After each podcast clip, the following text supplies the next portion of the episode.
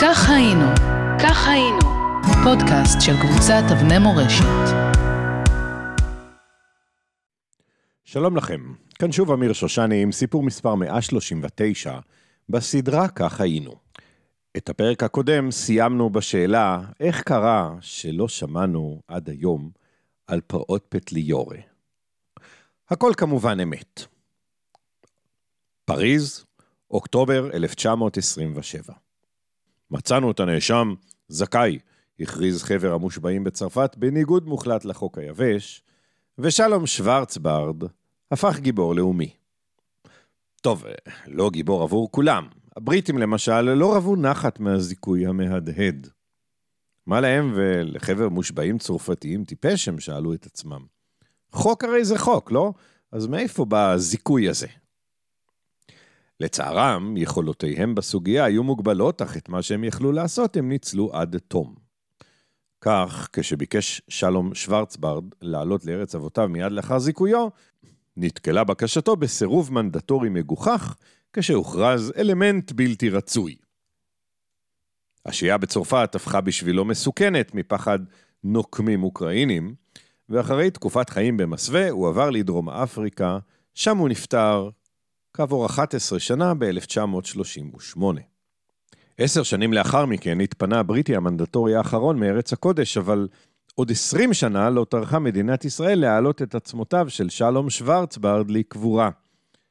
כל זה עד שנודניק, אחד מניצולי אותן פרעות, פרעות פטליורי, אני מזכיר, בנימין דרור שמו, התדפק על מספיק דלתות כשהוא מתאר את השואה הפרטית שעבר הוא באותן פרעות, והצליח לגרום אי נחת למספיק פונקציונרים כדי לגרום לחסד הזה לקרות.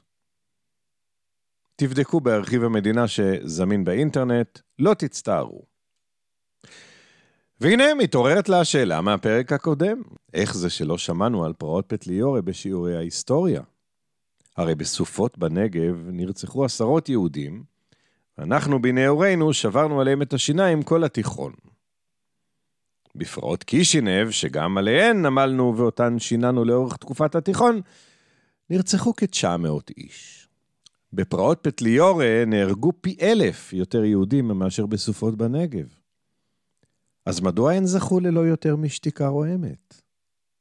למי היה האינטרס שאנחנו, הישראלים, לא נדע עליהן? טוב, בואו נשחט כמה פרות קדושות. פרה קדושה א', מאז שהגיעו הבריטים לארץ הוגבלה עליית יהודים. טעות. בחודש יולי 1920 הסתיים השלטון הבריטי הצבאי והפך למנדט אזרחי. בחודש ספטמבר 1920 הותקנו תקנות העלייה של המנדט, אבל בגלל קשיים בירוקרטיים הם יושמו רק מתחילת 1921. זה אומר שבחצי השנה ההיא, מיולי 20 ועד תחילת 21, לא הייתה כל מגבלה על עליית יהודים לארץ ישראל. ההנהגה הציונית שלטה בלעדית על כמות העולים שיעלו ועל זהותם. ובכן, מי לדעתכם מנע את העלייה של היהודים באותה חצי שנה? רמז? לא הבריטים. פרה קדושה ב' היהודים, ניצולי פרעות פטליורה, לא הגיעו לארץ כי הם העדיפו להגיע לאמריקה במקום לארץ ישראל. טעות. הניצולים אולי העדיפו את אמריקה, זה נכון, אבל מ-1917 עד 1924 הקצינה ארצות הברית לרעה את נכונותה לקבל מהגרים, ויוצאי מזרח אירופה בכללם. חוק ההגירה של 1917, אחריו חוק החירום להגבלת ההגירה של 1921, ואחרי שניהם חוק ההגירה של 1924, הקשו מאוד על יהודים להגיע לארצות הברית. מספרים גדלים והולכים מהניצולים של פרעות פטליורה ניסו להגיע לארץ. מי לדעתכם עצר אותם?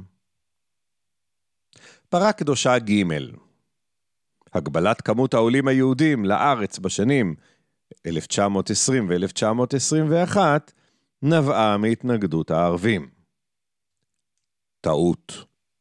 על פי תקנות העלייה הראשונות שהזכרתי קודם, מסוף 1920, יכלו להגיע לארץ כ-80 אלף איש ואישה יהודים בשנה. מישהו דאג להוריד את המספר הזה מ-80 אלף אישורים בשנה לאלף אישורים בלבד. זה עוד לפני שהערבים התעוררו והעלו התנגדות שלהם. אתם מנחשים איך קראו למישהו הזה? אני אגלה לכם. התנועה הציונית. יכולת כלכלית, כך הם תרצו את החוכמה. הם גם לא הסתפקו בזה, הם העמידו רופאים שיבדקו את המבקשים לעלות לארץ, כדי לבחון לא רק את מצבם הרפואי, אלא גם את מצבם הנפשי. בעינינו, מעניין איך יכלו ניצולי הפרעות האיומות הללו לעבור את המבחן הנפשי. הם לא, אה? נכון.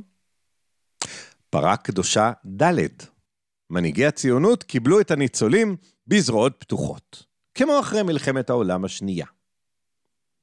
עוד טעות. תקשיבו לציטוטים הבאים. הנה ארתור רופין, ראש מחלקת ההתיישבות.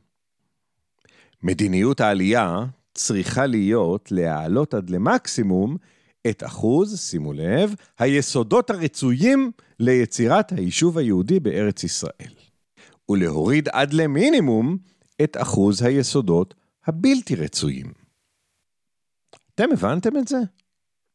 ניצולי פרעות פטליורה היו אבק אדם, צל של עצמם, אנשים רדופי נפש שעברו שואה.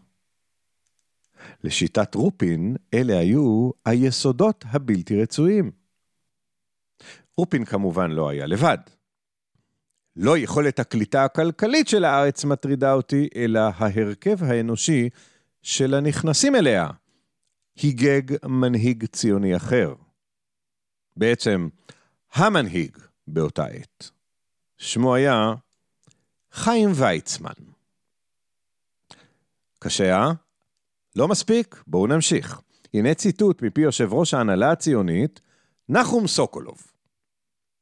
שעת העלייה לארץ ישראל עדיין לא הגיעה.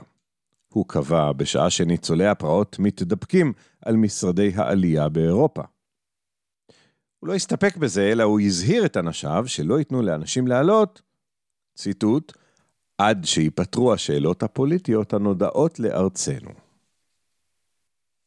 מעניין, עולים חדשים מהסוג הנכון דווקא עלו. ואל תתבלבלו, חברים, אז עוד לא היו רוויזיוניסטים ופסולי עלייה כאלה. את ההנחיה יישמו כנגד היסודות הבלתי רצויים מקודם, הלא הם ניצולי פרעות פטליורה. מנחם אוסישקין, שעמד בראש ועד הצירים, החרה החזיק אחרי שלושת קודמיו, והורה לנציגיו באירופה כך: בשולחכם מהגרים, תבדקו שהאלמנט הבא אל הארץ יהיה די בריא ברוחו ובנפשו. במילים פחות מכובסות, חברים, אל תשלחו אלינו את ניצולי פטליורה. זה כמובן לא עבר להם בשקט. מקס נורדו, למשל, שהבין עד כמה הביזיון הזה חמור, השיב להם, לוויצמן ולסוקולוב, על החוכמה של הגבלת המכסות. כך הוא אמר: אין בתים? יושיבו אותם באוהלים. מוטב לשבת באוהל מלהיות נרצח בפוגרום. אבל כמו באוטובוס מלא, הדילמה אם לפתוח את הדלת למסכנים שממתינים בתחנה, נראית בצורה אחת לאלה שממתינים בתחנה, ובצורה הפוכה לאלו שכבר דחוקים בתוך האוטובוס. אז הוחלט לשתוק ולהשתיק. משל לא היו פרעות פטליורה כלל. ולא הייתה שואה קטנה שהקדימה את אחותה הגדולה. ולא הייתה התנהלות ציונית מבישה. ומי ששלט על תכני הלימוד, דאג שלא את הכל ילמדו לימים, בתקווה שהדור הזה ישתוק, והדור הבא כבר בכלל לא ידע שהיה מי ששקל דם במושגי יכולת כלכלית. אבל לאמת יש תכונה מגונה. היא צפה בסוף, וגם הידע נהיה זמין. והנה, אני מצאתי. ועכשיו גם אתם. ואל תאמינו לי, כי מי אני? רק תקשיבו להיסטוריון מפורסם ומקובל, פרופסור גור אלרועי. ואולי תקראו את מאמרו בדיוק על הנושא הזה, חפשו באינטרנט וספרו לילדים שלכם, כי מגיע להם לדעת, לפחות בשביל הנרצחים שנעלמו מהתודעה. אני רק אניח את זה כאן. כך היינו, כך היינו, פודקאסט של קבוצת אבני מורשת.